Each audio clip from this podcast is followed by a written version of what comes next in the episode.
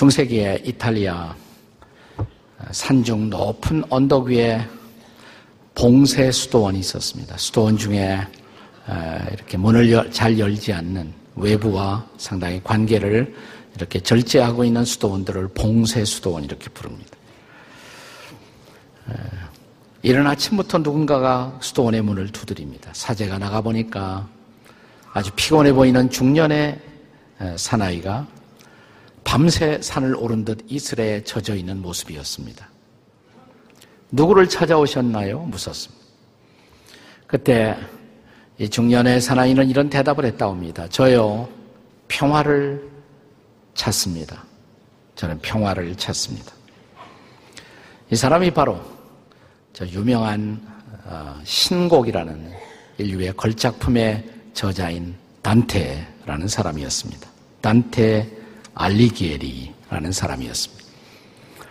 그가 쓴 인류의 걸작품 Divine Comedy 신곡의 첫 페이지 첫째 줄은 이런 말로 시작이 됩니다. 내 인생의 한복판 한 중간 눈을 떠서 보니 나는 바른 길을 벗어나 숲속 어두운 곳에 있었다. 이게 바로 신곡이 시작되는 글입니다. 그가 이 수도원의 문을 두드렸던 때는 정확하게 그의 나이가 만 40세였고, 그로부터 2년이 지나간 만 40세에 바로 이 신곡의 집필을 시작하게 됩니다. 다시 말하면, 자기 인생이 중년기에 들어가 몸살을 앓던 시기에 그는 수도원의 문을 두드렸고 신곡을 집필하기 시작한 것입니다. 한 사람의 평생의 생애 가운데서 가장 긴 시간이 있다면 그것이 바로 중년기라고 할 수가 있습니다. 오늘 학자들은 이 중년기를 보통 35세에서부터 65세까지 잡습니다. 30년이에요. 가장 긴 시간이고 가장 힘든 시간이라고 할 수가 있습니다. 이런 중년기를 연구하는 분들은 중년기를 다른 말로 어, 제2의 사춘기 이렇게 부르는 거 아세요? 제2의 사춘기. 혹은 사축이 이렇게 부르기도 합니다.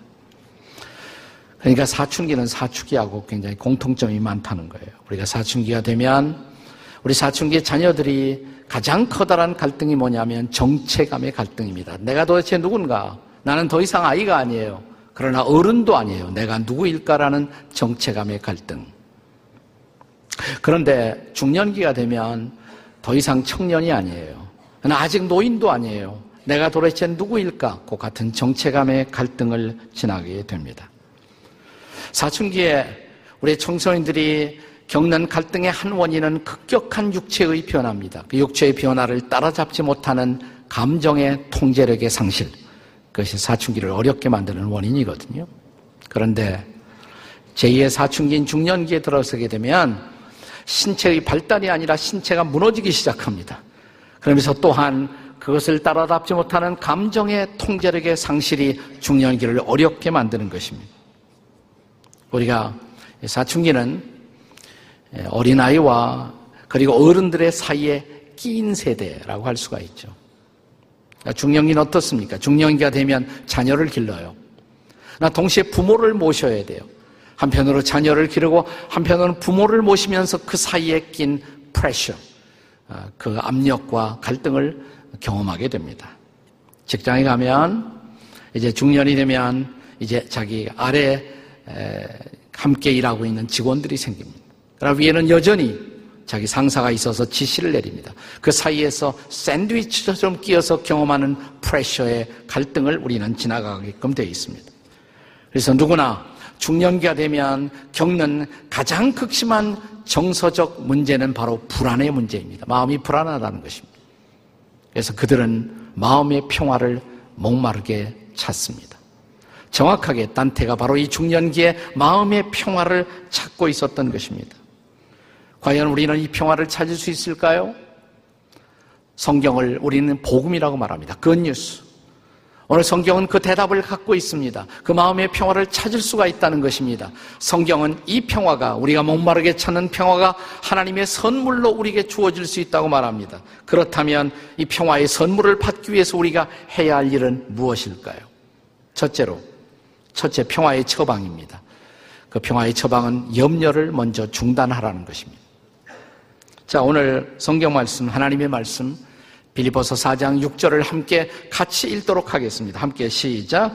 아무것도 염려하지 말고 다만 모든 일에 기도와 간구로 너의 구할 것을 감사함으로 하나님께 아뢰라. 성경은 아주 지극히 상식적인 처방을 내립니다. 염려하고 계십니까? 염려를 극복하기를 원하십니까? 염려를 먼저 중단하세요. 일단 염려를 스탑해요. 왜? 염려해봤자 소용이 없는 일이니까. 예수님은 이렇게 말씀하십니다. 너희가 염려함으로 키를 한 자나 더 자라게 할 수가 있다냐. 염려의 무용성을 가르치시는 말씀입니다. 우리 시대의 심리학자 가운데 어니 젤린스키라는 분이 있습니다. 이분은 평생 염려만 연구하신 분이에요. 왜 이렇게 사람들이 염려하며 살까? 염려란 문제를 염려하면서 평생 연구한 사람입니다. 그래서 이 염려를 분석했어요. 염려는 어떤 요소들을 갖고 있는가? 사람들의 염려 속에는 어떤 요소들이 있는가? 분석해 보니까 이런 결과가 나왔어요. 우리가 대체로 사람들이 염려하는 염려의 40%는 절대로 현실에서 일어나지 않을 가상적인 것을 염려하고 있다는 것입니다. 일어나지도 않을 것 같고 미리 염려하고 있다는 것입니다. 그게 40%예요. 30%는 이미 일어난 과거에 대한 것입니다. 이미 일어났던 과거에 대해서 염려해 봤자 뭘 하겠어요. 다시 22%는 염려하지 않아도 될 사소한 것들, 지나갈 수 있는 것들인데 염려하고 있다는 것입니다. 또 4%는 우리가 걱정해도 어쩔 수가 없는 것, 걱정해도 어쩔 수 없다면 걱정해서 뭘 하겠습니까? 4%만이 염려하면 실제로 해결이 가능한 것들. 그러니까 창조적인 염려 4%밖에 안 돼요. 무슨 얘기입니까? 96%는 쓸데없는 걱정을 하고 있다는 것입니다. 96%가 여러분 옆에 있는 분들 쳐다보시면서 제발 쓸데없는 걱정 마세요. 다 같이 시작. 제발 쓸데없는 걱정 마세요. 어떤 어머니가 자기 아들을 군대에 보내고 나서 너무너무 염려합니다. 보다 못한 이웃 사람이 와서 이런 충고를 했다고 합니다. 대개 아들은 앞으로 이제 둘 중에 하나 후방에 배치되건가 전방에 배치가 될 것입니다. 근데 후방에 배치가 되면 별로 염려하실 필요가 없겠죠. 근데 전방에 배치되면 조금은 염려가 될 것입니다. 그러나 전방에 배치되어도 둘 중에 하나가 될 것입니다. 전방에서 덜 위험한 곳에 배치가 되던가 위험한 곳에 배치가 될 것입니다. 덜 위험한 곳에 배치가 된다면 별로 염려하실 필요가 없겠죠. 그러나 위험한 전망에 전방에 배치가 되어도 둘 중에 하나가 될 것입니다. 거기서 부상당하거나 당하지 않거나 둘 중에 하나일 것입니다. 부상당하지 않으면 염려하지 않으셔도 되고 또 부상을 당하면 조금은 염려가 될 것입니다. 그러나 부상당해도 둘 중에 하나가 될 것입니다. 회복되거나 죽거나 할 것입니다. 회복되면 염려하실 필요가 없고 죽으면 염려해봤자 소용없는 일이 아니겠습니까? 누가 지어난 말이겠죠. 네. 그래도 일리는 있어요. 그렇지 않습니까? 그러니까 염려의 무용론, 염려해도 소용없다 이 말입니다. 염려는 문제 해결에 도움이 안 된다는 것입니다. 그렇다면 염려를 극복하기를 원하십니까? 일단 염려를 스톱시키세요. 염려를 멈추세요. 그리고 둘째 처방이 있습니다. 우리가 인생에서 평화를 누리기 위한 두 번째 성경의 처방, 그 처방은 염려를 기도로 바꾸라는 것입니다. 염려를 기도로 바꿀 수 있어야 합니다. 자, 오늘 텍스트에 읽었던 말씀, 다시 하나님의 말씀 빌리포서 4장 6절을 한 번 더 읽겠습니다. 시작. 아무것도 염려하지 말고 다만 모든 일에 기도와 간구로 너희의 구할 것을 감사함으로 하나님께 아뢰라. 여기 두 가지 대조적인 단어가 출발해요. 네, 두 가지 대조적인 단어가 뭐냐? 하나는 아무것도 염려하지 마라. 아무것, 영어로 nothing. 아무것도 염려하지 말아라. 모든 것, 모든 것에 기도와 간구를 하라. In everything, 기도와 간구로. 두 가지 대조적인 단어. Nothing, everything. 아무것도 염려하지 말고 모든 일에 기도와 간구를 하라. 무슨 말이겠습니까? 염려할 거 생겼어요? 염려거리가 생기셨습니까? 그걸 기도로 바꾸라는 것입니다. 왜요? 염려는 염려해봤자 소용이 없으니까. 염려는 아무것도 변화시키지 못합니다. 그러나 기도하면 변화됩니다. 기도는 삶을 변화시키고 기도는 우리의 환경을 상황을 변화시킬 수가 있습니다. 여러분, 요즘 전 세계 극장가, 한국을 포함해서 전 세계 극장가의 흥행 돌풍 1위가 뭔지 아세요?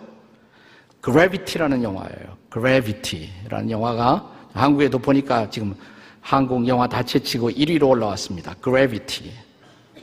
지구로부터 약 600km 떨어진 이 space 우주 소리도 산소도 없는 이 우주에서 한 과학자가 미아가 돼 버립니다. 스톤 박사라는 사람. 샌드라 블락이 그 연기를 합니다. 자기의 생존을 위해서 우주의 한 공간에서 벌리고 있는 숨막힌 사투, 그 사투를 숨막히게 그리고 있는 영화입니다. 절대절명의 위기의 순간에 처한 그녀의 입술에서 자기도 예상하지 못했던 절규 같은 비명 하나가 나 쏟아져 나옵니다. 이렇게 말합니다. 난 지금까지 기도해 보지 못했어요. 네. I've never prayed. 나 지금까지 기도해 보지 못했어요. 그 다음에 아무도 나에게 기도를 가르쳐 주지 않았어요. Nobody has taught me how. 아무도 나에게 기도를 가르쳐 준 일이 없어요. Will you pray for me? 저를 위해 기도해 주겠어요. 이 대목이 나와요. 바로 이런 대목이 나옵니다. 네, 나는 그런데 이게 그녀의 기도였다고 생각해요. 그리고 하나님은 그 기도를 들으셨습니다. 영화지만. 네. 그래서 무사히 지구로 돌아와요. 네. 지구로 무사히 돌아옵니다. 네. 지구에 돌아와서 땅에 자기의 입술을 대는 그 순간 이렇게 외칩니다. Thank you. 하나님 감사합니다. 네. 보세요. 굉장히 좋은 영화니까. 네. 나는 이 자리에 있는 모든 여러분들이 기도를 배울 수 있기를 원합니다. 기도를 학습할 수 있기를 바랍니다. 기도는 우리의 삶을 변화시킵니다. 기도는 상황도 변화시킵니다. 그러나 기도는 기도하는 사람들에게 무엇보다 하나님의 평화를 가져다 줍니다. 본문의 7절을 함께 같이 읽겠습니다. 7절 말씀 다 같이 읽습니다. 시작. 그리하면 모든 지각에 뛰어난 하나님의 평강이 그리스도 예수 안에서 너의 마음과 생각을 지키시리라. 다시 말하면 기도하면 하나님의 평화가 우리에게 임해서 내 마음과 생각을 지켜주시겠다고.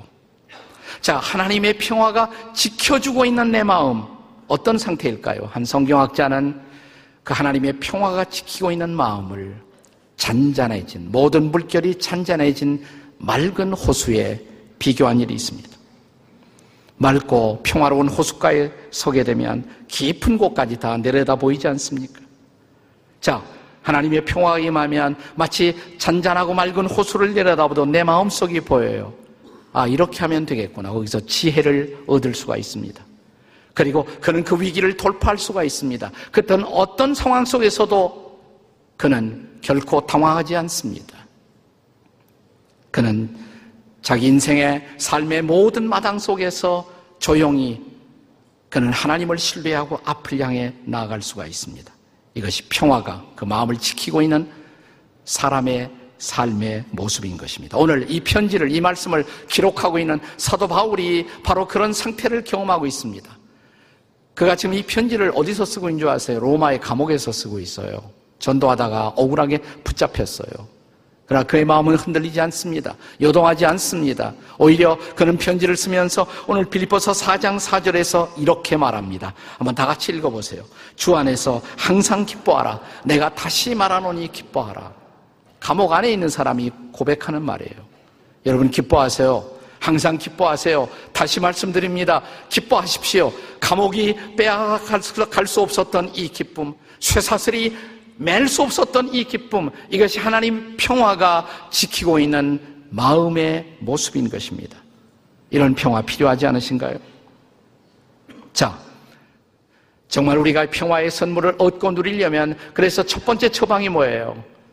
염려를 중단하고 두 번째 그 염려를 기도로 바꿀 줄 아셔야 합니다. 그리고 세 번째로 이 세 번째가 본질적인 처방입니다. 평화를 누리고 살기 위한 아주 본질적인 처방. 세 번째로 평화의 하나님을 영접하시는 일입니다. 자, 다시 한번. 염려가 다가오고 있습니까? 파도처럼 물결이 다가오고 있습니까? 염려를 넘어서서 평화를 누기를 원하십니까? 첫 번째 할 일 뭐예요? 염려를 중단하시고. 두 번째, 염려를 기도로 바꾸시고 세 번째 평화의 하나님을 마음에 모시는 일입니다.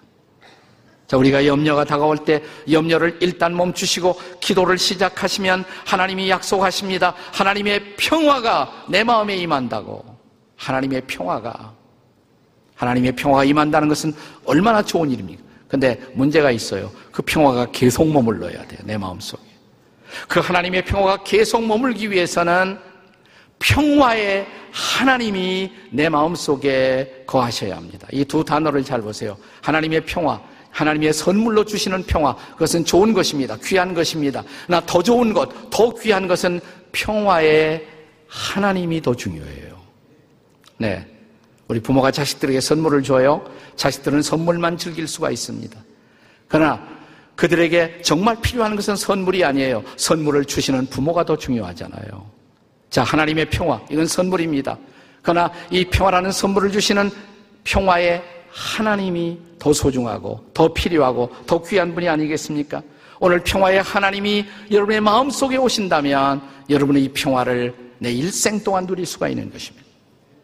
2000년 전 평화를 잃어버린 인류를 위해 하나님께서는 하나님의 아들 예수 그리스도를 이 땅에 보내셨습니다. 우리가 평화를 잃어버린 원인 뭐 때문인 줄 아세요? 죄가 내 마음속에 있는 평화를 깬 것입니다.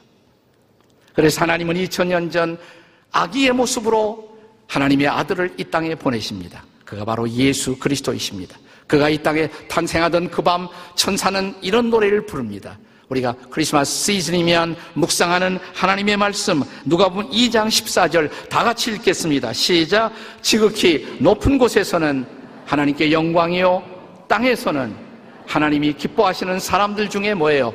평화로다. 그는 그 평화를 갖고 오신 것입니다. 네. 자, 평화를 깬 원인이 뭐였다? 왜 그랬다고 그랬어요? 죄 때문에. 그래서 그는 우리의 죄를 짊어지고 내가 받아야 하나님의 심판, 하나님의 저주를 대신 짊어지고 그는 마침내 그 인생의 절정에서 십자가에 매달리십니다. 왜 그가 십자가에 매달리셨, 매달리셨을까요?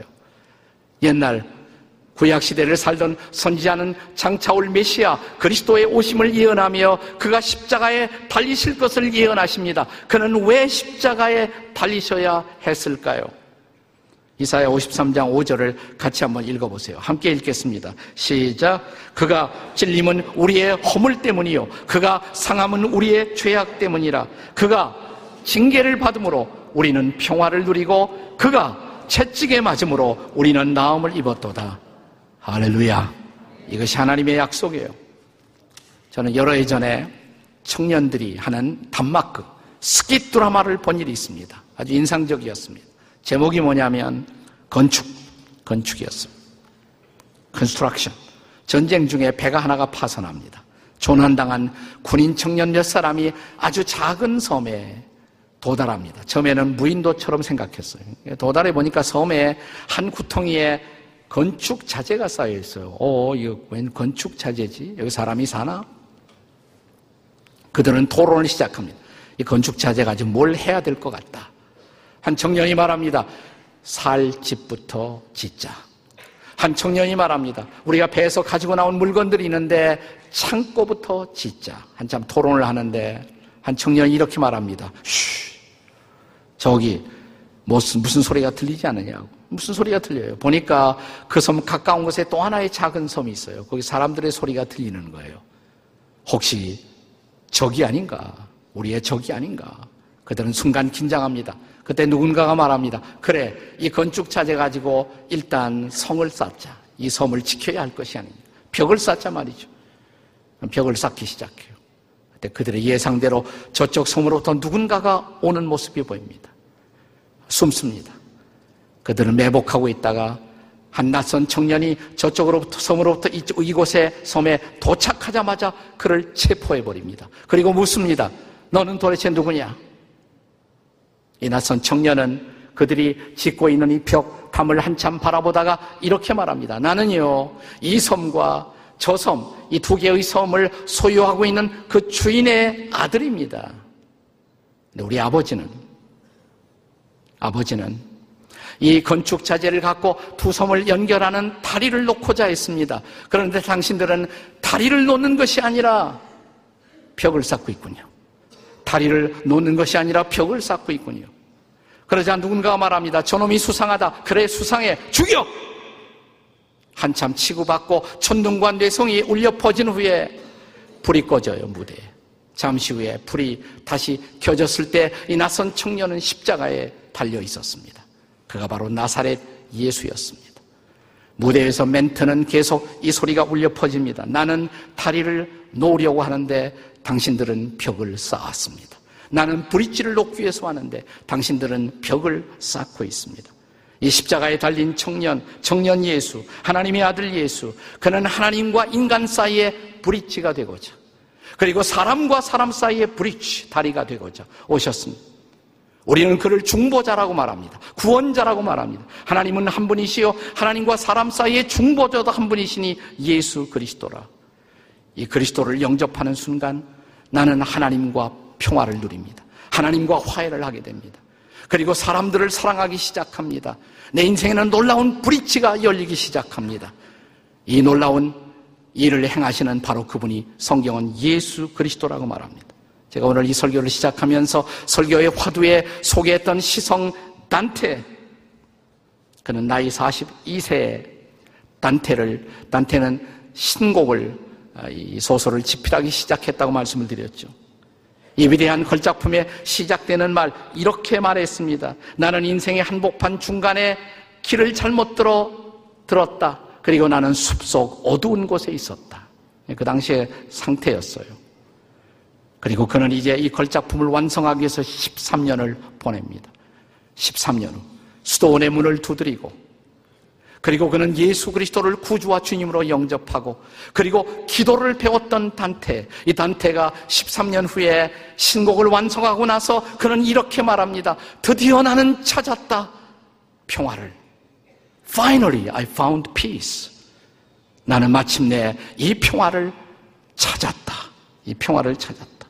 그리고 그는 그가 쓴 이 작품의 제목을 우리는 그냥 보통 신곡 그러죠. 원래의 제목이 뭐냐면 La Divina Commedia. 영어로 말하면 Divine Comedy예요. Divine Comedy. 디바인이라면 신적인 거룩한 코미디, 거룩한 코미디. 희극이란 말이죠. 코미디는 희극이란 말입니다. 코미디의 반대가 뭐예요? 트레지디, 비극이란 말입니다. 그는 마침내 예수 그리스도를 만나고 그는 기도하는 사람이 된 후에 이렇게 말합니다. 인생은 비극이 아니라고, 트레지디가 아니라고, 인생은 거룩한 코미디라고, 기쁨으로 가득 찬, 스릴로 가득 찬 희극이라고. 하나님의 평화가 그 마음에 임한 것입니다. 이 평화가 필요하지 않은가요? 단테가 찾았던 평화, 그리고 마침내 예수 그리스도를 영접하고 누릴 수 있었던 이 평화. 나는 오늘 이 평화의 선물을 여러분에게 드리고 싶습니다. 만약 내 죄인됨을 인정하고 하나님 앞에 나와 십자가 앞에 나와 예수 그리스도를 하나님과 인간 사이의 중보자가 되신 예수 그리스도를 영접한다면 여러분은 단테처럼 얼마 되지 않아 이렇게 고백할 것입니다. 평화를 찾았어요. 기도하시겠습니다. 같이 머리 숙여 기도하겠습니다. 조용히 기도하는 순간에 목사님 맞습니다. 저에게 바로 그런 평화가 필요합니다. 교회는 왔다 갔다 하지만 저는 예수님을 영접한 일도 없고 이 평화를 찾은 일도 없습니다. 혹은 오늘 처음으로 초청받아 왔습니다. 정말 저에게는 그 평화가 필요합니다. 목사님, 제가 그 평화를 누릴 수 있도록 찾을 수 있도록 기도해 주세요. 오늘 정말 이 평화가 필요한 분 한번 손 들어 주시면 제가 기도해 드리겠습니다. 손, 손 들었다 내리시면 돼요. 나에게도 그 평화가 필요합니다. 목사님, 제가 그 평화를 얻을 수 있도록, 찾을 수 있도록 기도해 주십시오. 한번 올렸다 내려주세요. 예, 감사합니다. 고맙습니다. 고맙습니다. 또 다른 분, 네, 수지성전에서도, 그레이스 채플에서도 손 올렸다 내려주시면 돼요. 감사합니다. 고맙습니다. 네, 그냥 올렸다 내려주시면 돼요. 나에게도 바로 그런 평화가 필요합니다. 오늘 정말 이 평화가 필요하신 분들, 그리고 이 평화의 주님을 만나기를 소원하신 분들, 손들으신 분들, 그 결심이 진심이라면 제가 기도해 드리고 싶어요. 잠깐만 자리에서 다 일어나 주시기 바랍니다. 한번 자리에서 다 일어나 주세요. 괜찮아요. 용감하게 일어서세요. 제가 기도해 드리고 싶습니다. 자리에서 일어나 주시기 바랍니다. 혼자 일어나시기 힘든 분은 여러분을 인도에 오신 인도자와 같이 일어나셔도 괜찮아요. 오늘 처음 오셨든 아니면 오랫동안 나왔지만 내가 정말 이 평화를 경험한 일이 없는 분이든 자리에서 일어나 주십시오. 그렇습니다. 지금 여러분의 인생을 바꿀 수 있는 놀라운 시간입니다. 자리에서 벌떡 일어나 주시기 바랍니다. 저 뒤에서도 수지성전에서도 계속 일어나 주시고 그레이스 채플에서도 우리 아기방에서도 자리에서 일어나 주시기 바랍니다. 자리에서 일어나 주세요. 네. 일어나신 채로 가슴에 손을 얹어 주시기 바랍니다. 가슴에 손을 얹고요. 저를 따라서 한번 기도해 주십시오. 제 기도가 여러분의 마음의 생각과 같다면 저를 따라서 기도해 주시기 바랍니다. 하나님 아버지, 하나님 아버지, 저는 죄인입니다. 저를 용서해 주십시오. 제 마음의 문을 엽니다. 하나님의 아들이신 예수님, 십자가에 못 박히신 예수님, 저의 죄를 담당하신 예수님, 십자가에 흘린 피로 저의 죄를 씻어 주십시오. 부활하신 예수님, 살아계신 예수님, 내 마음 속에 오세요. 나의 구주와 주님이 되어 주세요. 예수님을 제 마음에 모시고 살겠습니다. 저를 구원해 주십시오. 잠시 그대로 서 계셔 주시기 바랍니다. 여러분이 앞으로 신앙생활에 도움이 될 수 있도록 우리가 선물을 드릴 것입니다. 우리 안내하시는 분들이 여러분에게 선물을 드리면 선물 받은 다음에 자리에 앉아 주시기 바랍니다. 네.